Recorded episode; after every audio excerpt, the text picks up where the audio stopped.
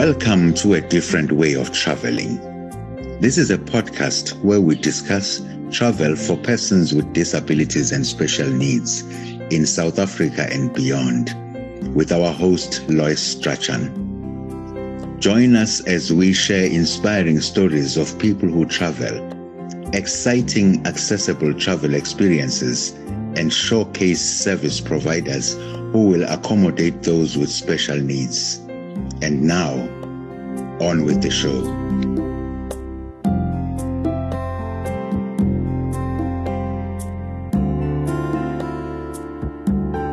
Hello, and welcome to today's episode of A Different Way of Traveling, a podcast on accessible travel brought to you by Accessible South Africa. I'm your host, Lois Strachan. We're recording this in August 2020, and next month, believe it or not, marks our second anniversary as a podcast. To mark that event, we're inviting you to submit any questions you have on accessible travel, on the travels that we've done as individuals, or on the organization, Accessible South Africa. And we'll put together the answers into a podcast episode to mark our birthday. You can contact us by email on podcast at accessiblesouthafrica.co.za, on Twitter at Lois Strachan ZA or at Accessible SA. Or you can find us on our Facebook group, Accessible South Africa. And we'd really love to hear the questions you've got, and so we can have a great episode digging into some of your questions. But that's all for the future.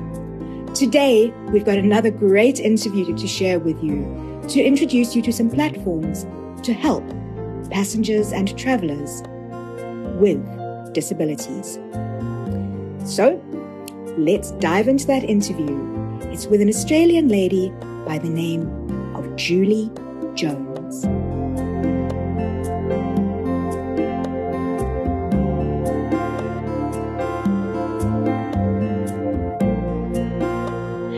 Today, on a different way of traveling, I'm very excited to be chatting to Julie Jones, all the way from Sydney in Australia. Julie is the founder of a platform called Have Wheelchair Will Travel and is co-founder and editor of the magazine Travel Without Limits. Julie, how are you today? I'm well, thank you. Thank you so much for having me.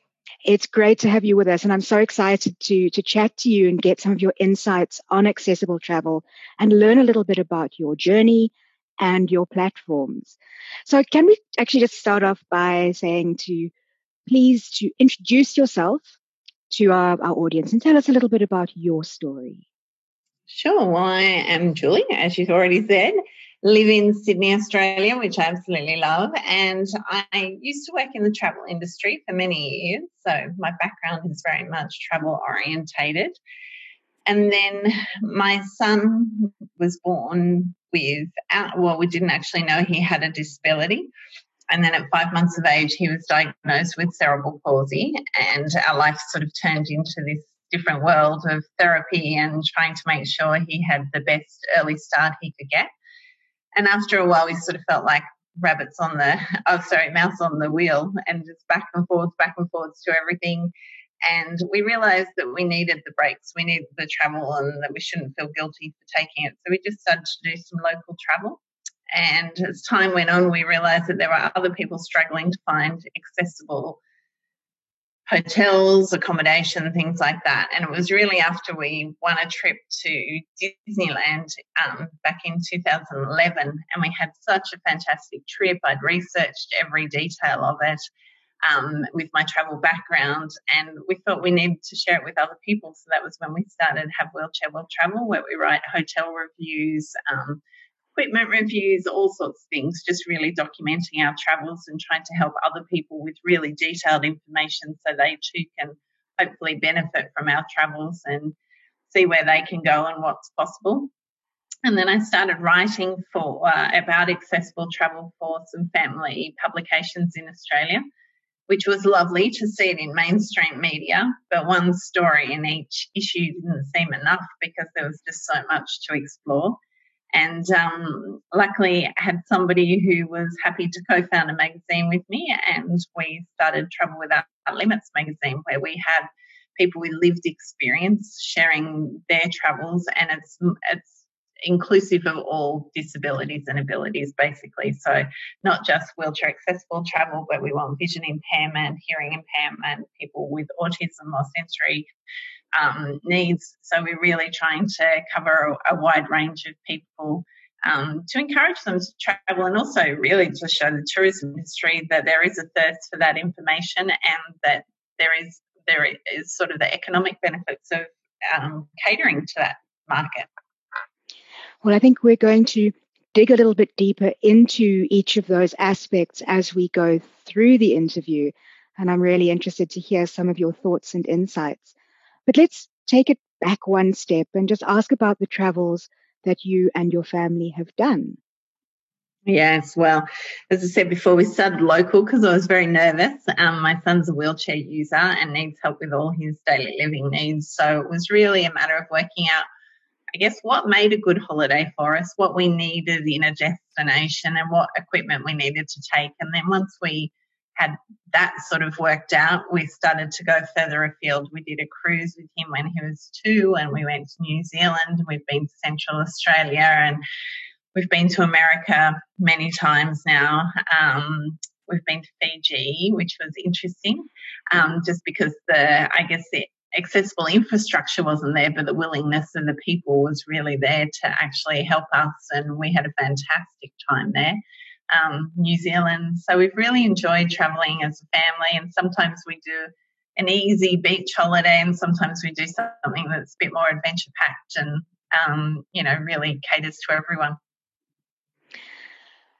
And can you just share some of the logistics? I believe very strongly that as a person with a disability or a family member traveling with someone with a disability, often the biggest factor that makes a difference is the research that we do upfront to kind of know what we're going into. So, can you tell us a few of the logistics of how you prepare and plan for your trips? Sure. Well, for us, it's a matter of we don't search for sort of we don't choose a destination necessarily first up we look at where we can find that will cater to all our different interests so my son for interest for instance loves motorsports and things like that. My daughter's an animal lover. So we look for somewhere that will be accessible but will cater to everyone's interests. And then we start the deep diving into the research um, first of all start off on websites, then I'll do phoning around because I think when you speak to somebody, you get a much better idea and you can tell them what your needs are.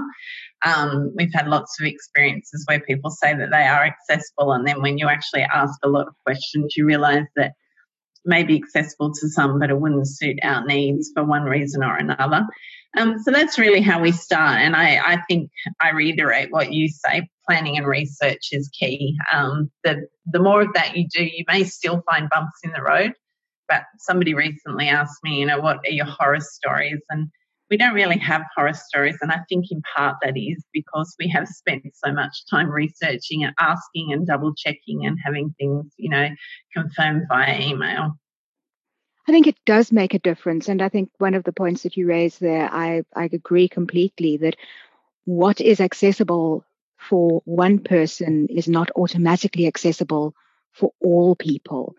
So just getting the research, particularly getting images and photographs of places, just to be sure, can often save a lot of problems in the long run. Yes, and I think in the era where everyone has a mobile phone or a cell phone, there is no harm in saying to a, a, hotel, can you actually take a photo of that bathroom for me or the bedroom or whatever it is? So if they're not already providing it, one, it gives them a prompt that they should be providing it, and two, it gives you reassurance that you will get what you need in a hotel room. Oh, absolutely. Okay, well, I want to start looking a little bit more deeply into some of the, the platforms that you are providing. So tell us a little bit about Have Wheelchair Will Travel and why you started it. And I think more importantly, how people can best use it to benefit them in their own travels. Sure. Well, I think um, with Have Wheelchair Will Travel, I was coming back from holidays and saying to friends and family, you wouldn't believe about this place. It was so accessible. And it just didn't seem enough to do that. And I guess it was in the era of people doing blogs. And so I thought, well, I'll start a blog and sort of share a little bit about it. And I think the bonus of a blog is that once you do build up a community around that blog, people get to know what you um, are presenting and whether it suits them or not. And so they can tell from the way you write and the information that you provide whether they can. I think you build up a lot of trust um, with the amount of information that you provide. So with the website, I guess, say for some, if somebody was flying into Sydney, I have um, a blog that is just filled with accessible accommodation that I've personally reviewed.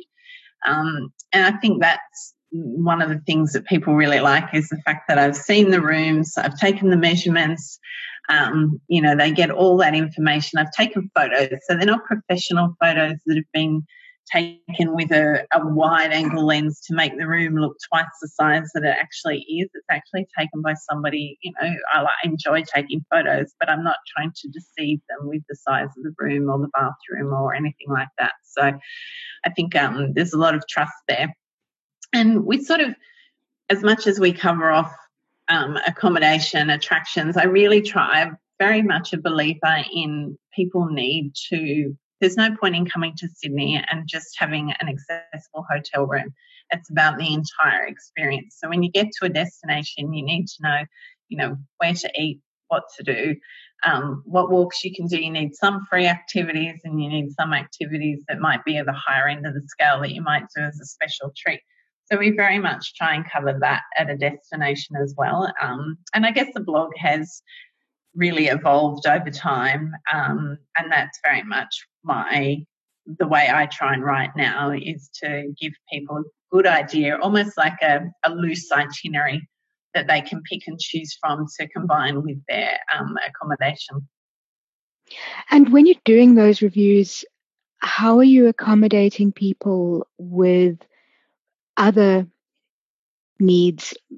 So the visually impaired community, because your um, primary knowledge base will be in mobility impairment with your son, I would imagine. Certainly. So I think in the beginning, I was very much just writing from my perspective. And as the Have Wheelchair Will Travel community grew, I decided well, I didn't decide actually. People were just telling me their stories. They were telling me their needs and things like that. And it's very hard not to feel that you need to get that information for those people because they are part of your community and you do build a bond with that community. So certainly um, wherever I go, if there is the opportunity to do a tour with somebody from the hotel, I always ask, you know, what provisions do you have for somebody who's visually impaired?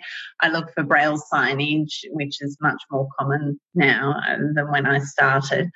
Um, and some places will say that they don't offer large print menus, for example, but everything is provided digitally, things like that. So certainly do ask. Um, and for the hearing impaired, you know, look for things like visual alarms and um, those sorts of things. But I guess because of my background, the predominant thing that I'm looking for is, but is the wheelchair accessibility, but certainly if I hear a, a sensory, you know, um, friendly activity place or or a performance that's sensory friendly, then I'm always very happy to share the, that information.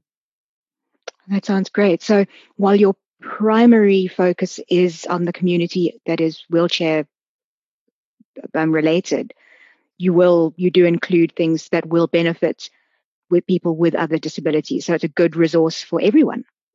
Sure, I try my hardest, that's for sure. I try over time, and I guess I'm learning as time goes.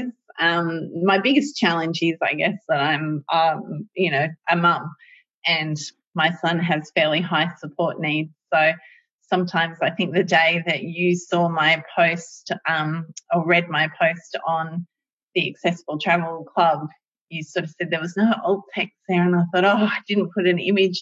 And it's just, it's one of those things that doesn't actually, I mean, I'll be upfront, it doesn't come naturally to me to do an image description every time, but I'm certainly really trying to make that just part of the post. But often I'll have somebody that needs something and somebody that needs help with their exams. And it's just the whole thing of you know just trying to get a post up and you know things fall through the crack crack. But as i said i've learned so much. You know the the have wheelchair will travel started in 2012 and i'm really proud of sort of how it has evolved but i'm certainly looking to constantly be inclusive of everyone because i think that's the society we should be working towards in general and just to provide a little bit of context on what you said, you and I got, first came into contact when you posted on a Facebook group that we're both members about of about the Travel Without Limits mag- magazine. Yeah. And I requested that you add an alt text because the image wasn't described. And to give you absolute credit, within five minutes, you did have a described image. So thank you for being willing to do that. And so quick to respond to that because I think that is important. And well, I do, and I think the way also it's the way you commented on it made me think, oh my goodness, I didn't do that. Whereas I think sometimes people go a very defensive, almost abusive way about it, and it changes things. Whereas I really want to strive to do better when somebody says it really nicely because I think, oh, I'm always trying my best, and that's the thing. When you when I miss out something, I'd prefer to learn and somebody to to ask me nicely than to you know be abusive, which often happens on social media. Let's be fair, like it's a common occurrence. Uh, let's be absolutely honest. There's not just on social media. I think sometimes True. people do respond in anger and frustration when in fact it would be far more effective to be just a little bit more polite. Yeah. But that's a totally different rabbit hole that we could go down. So let's come back to the point. Talking about the magazine. So how did you make that shift and why did you make the shift from the blog into a, a, a magazine? How did it get started? And, you know, tell us a little bit about it. Well, I think for me, I felt when um, my son Brayton was little, I looked at mainstream media and I didn't see anything that represented our family. So there was always these stock imagery of a family of four climbing a mountain or doing things. There was not a single image of somebody with any form of disability. And it was quite isolating. And I just wondered how my son was going to be welcomed by the world. And I think as a young mum with a grappling with a new diagnosis, it was quite daunting because I knew that we would always love him and strive to make sure he could access everything possible. And he was just such a go get him, social, um, you know, wanting to be a part of everything he possibly could. And, and he's nonverbal as well, but it didn't seem to stop him and it didn't stop us. But it seemed like there was this barrier within the world um, where there was just no representation. Um, and it wasn't just imagery, it was there was nothing written. So to this day, I think often you have to deep dive on a website before you actually find information about the accessibility. Um, it's not front and center.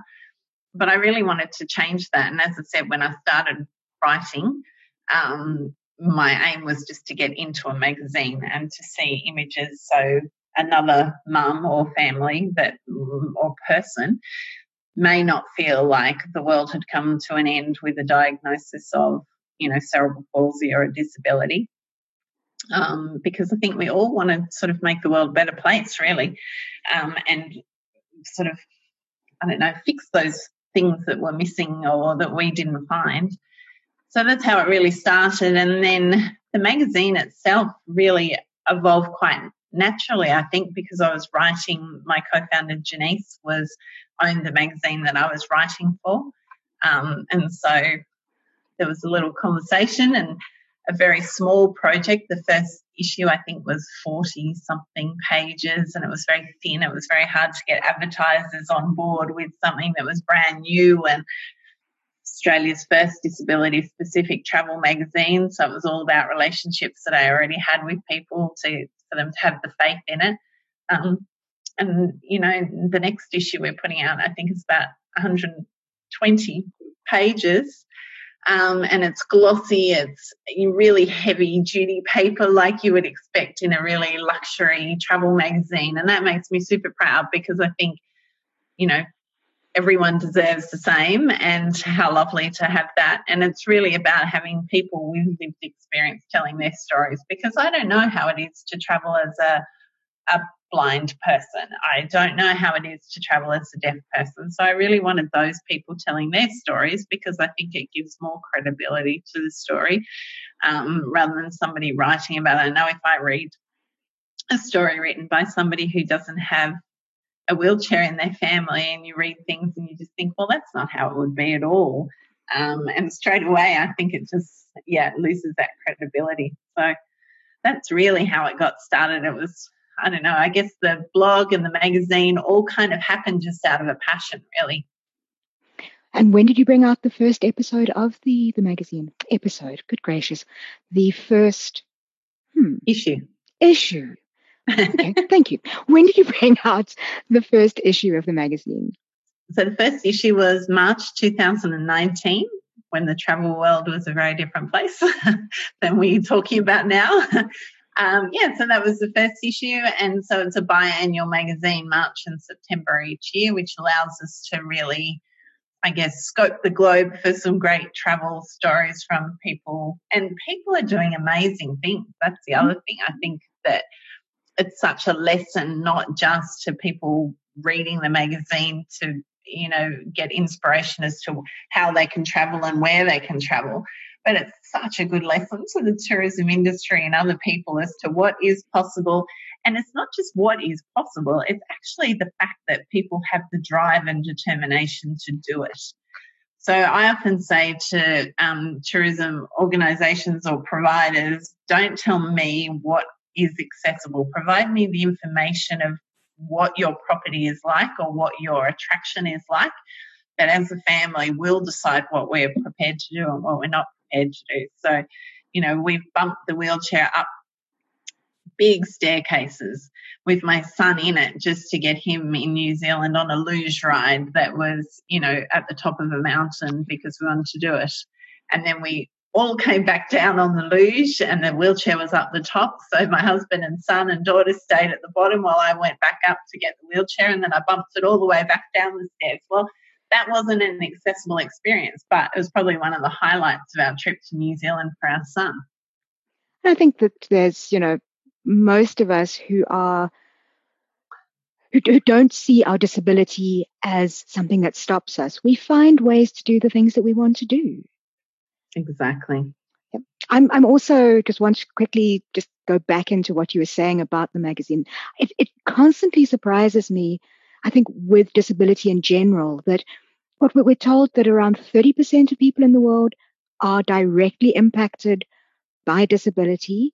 And yet, as a, a sector, we're not represented. And it just seems to be counterintuitive that if 30% of the world has a disability or is directly impacted, why isn't there more out there about the topic of disability? I think a lot of people see it in the travel industry anyway as a difficult area to please um, because there's such a breadth and it's a little overwhelming as to where do we start? How do we tackle this sector? Um, and I also think that unfortunately, the bad news stories tend to make the press. So you get, I find the press in general, you tend to get either the aspirational stories of the Paralympian, for example, that has climbed to the top of the harbour bridge on his hands and knees because he usually is a wheelchair user. Well, that's fantastic and it's great that it makes news, but that's not representative of the majority of people who are wheelchair users that they could possibly achieve that. Or you see the case of the person who's been refused boarding on an aircraft or hasn't been provided with things. We don't tend to get the stories in the middle. And that's what I think we need. We need to just be, um, you know, if there's a travel television show, interweave the accessible storyline in there just naturally have a you know a story where there is somebody in a wheelchair that is accessing a great holiday but it doesn't have to be the the climbing to the top of the mountain it can just be that they're having a holiday like a regular family. So you're saying more inclusive rather than just seeing the extreme situations? For sure for sure. That should just be part of our everyday life. Do you find that most tourism uh, service providers are willing to be more aware of the needs of disabilities? What is the, the kind of uptake and the willingness to make changes? I think in general, tourism, from my experience anyway, tourism providers have their niche markets that they are working towards for a calendar year. And so far, I haven't found the accessible market particularly high on the list of places that they are looking to. Yeah. So if I approach tourism provider, sometimes it's like, well, this year we're working on, you know, 18 to 25s and we're working on the sort of uh, grey nomad market, the elderly market. Um, but, you know, that's where we're targeting our marketing this year. Um, which would be okay if the next year I heard that they were you know approaching the accessible market, but I'm yet to see that. So um, it's just not high on the agenda, and so it will be. Carry on. It would be interesting to see because the Australian tourism market depends very heavily on the Asian market. Um, and obviously, with coronavirus impacting international travel, we all need to look within our own countries now for um, markets. And I think now is the ideal time if they've never looked before. It's a shame it takes a pandemic to actually bring it about. But now would be a fantastic time to actually look at that market and look at how you can possibly do it. But in saying that, we recently stayed at a holiday park. Um, and the holiday park invited us to go and stay and review their new accessible villa and duplex. And we've looked at many villas and duplexes in holiday parks, and you know, they have beautiful accessible bathrooms and they do them quite well and they're spacious and they often have a view, which as a wheelchair user, you get quite used to being at the back of a property or in the, you overlook the car park in a hotel. Mm-hmm. Um, but this one had gone, I was shocked. I was absolutely shocked at how much that how much detail they had put into making their property truly inclusive.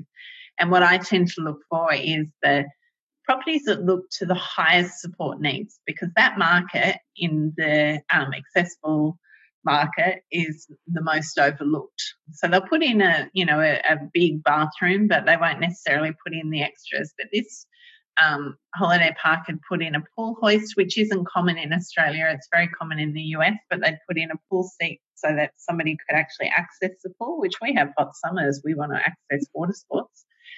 Um, they'd put in a stove top and kitchen bench that actually could be uh, lowered or made higher with the press of a button. And often in hotel rooms, you find that the glasses and the cups in the wheelchair accessible room are in the very top shelf where you can't actually reach them from a wheelchair. But they actually had a button that you could press to bring the cupboard down. Um, so those are just a few of the features that they had put in that just really impressed me. Plus, they'd put in um, remote control operated blinds, sliding doors. Glass doors are often very heavy for people to maneuver. They had automatic doors on the um, So I was super impressed because it was just a um, caravan park that did have cabins as well, and they've done an amazing job. So as much as I'm saying lots of negative things, I guess, about the tourism industry, there is change, and that made me just so excited to see that somebody had that vision to, you know, make something as accessible as they had. It sounds rather quite an extraordinary um, destination. Definitely one that should be heard about and and um, frequented. Yes, So yeah, maybe if you can send us the the name of that, we'll we'll add it into the show notes. So our people sure. know Australia, that'd be good. Julie, if people would like to contact you, if they want to find your platforms, find the the magazine, how can they do so? Um, so Have Wheelchair Will Travel is just havewheelchairwilltravel.net um, on the internet and we're on Instagram and Facebook and we've got a really active Facebook community which is really lovely so people often ask questions and things. Travel Without Limits magazine is available on all English speaking um, Amazons to download or if people want a hard copy, print copy, um, they can also get it from travelwithoutlimits.com.au. And there's also lots of information um, on our website, like which is inclusive to everyone. So we've got vision stories, we have hearing stories, we have sensory stories. We've got it all there on the website as well. And what is the um, web address for that site? travelwithoutlimits.com.au. Oh, great. Yes, you did say. Thank you. So I suppose after all the conversations, it almost seems like I'm going back to the beginning with this, this final question. But I find often when I talk to people with disabilities, they are nervous about traveling because of the uncertainties, because there's so much research that they have to do up front. What would you say to inspire someone to travel? Why should we do so? Well, our family finds that it really bonds us and it reminds us that I guess because day to day we care for our son um, with all his needs, and it reminds us that we're a family, not just people who are sort of doing therapy and care, things like that. So I think it's really important whether it's a couple. Um, for my son and daughter, it's been really important in bonding them as siblings um, so it's really been great for us. And I think when you go near to home, I don't actually think you have to go the other side of the world to feel like you've had a holiday. I think it's about seeing um, or experiencing a destination. And often we only go a couple of hours from home, and it's just a change of pace. Um, I just think it really I don't know, it makes a difference in life. I think we're so busy day to day that we all need to take a break and and spend time. And I think it's important when you're first starting out, just not to be too ambitious. Do that trip that's only two hours from home, or have a staycation in your city. Um, see your city through different eyes by staying in there and not rushing in and just you know doing a few sites and then coming out again. Actually, experience it like a tourist and you know delve in have food of wherever you are and um, certainly make it a multi-sensory experience and yeah really enjoy it thank you julie that's those are very wise words indeed it's been absolutely fantastic to chat to you today, Julie. I really appreciate your taking the time to come onto a different way of traveling. And I'm sure that we will connect more as we join together in terms of accessible travel and, and the needs of those of us who choose to travel. So thank you for joining us. Thank you for having me. I really enjoyed chatting to Julie and finding out more about the magazine Travel Without Limits and about Julie's blog, Have Wheelchair, Will Travel. I hope you find those platforms of use to you in your travels. Right. That's pretty much it from me for this time. I'd like to leave you with the words of travel writer Tim Cahill, who said, A journey is best measured in friends rather than in miles. We'd like to say thank you to you, our travel community, for joining with us on this journey, and we'll see you in the next episode.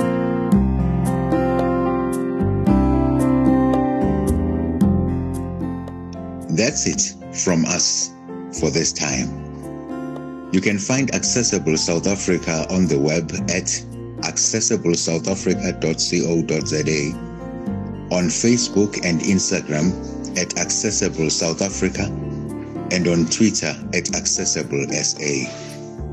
You can also email us at podcast at accessiblesouthafrica.co.za. Editing by Craig Stratton using Hindenburg software. Our theme music is by Lu Chil Chow, based on a motif by Lloyd Strachan. Credits read by Musa Izulu. Thank you for joining us on a different way of traveling. We'll see you next time. Until then, happy travels.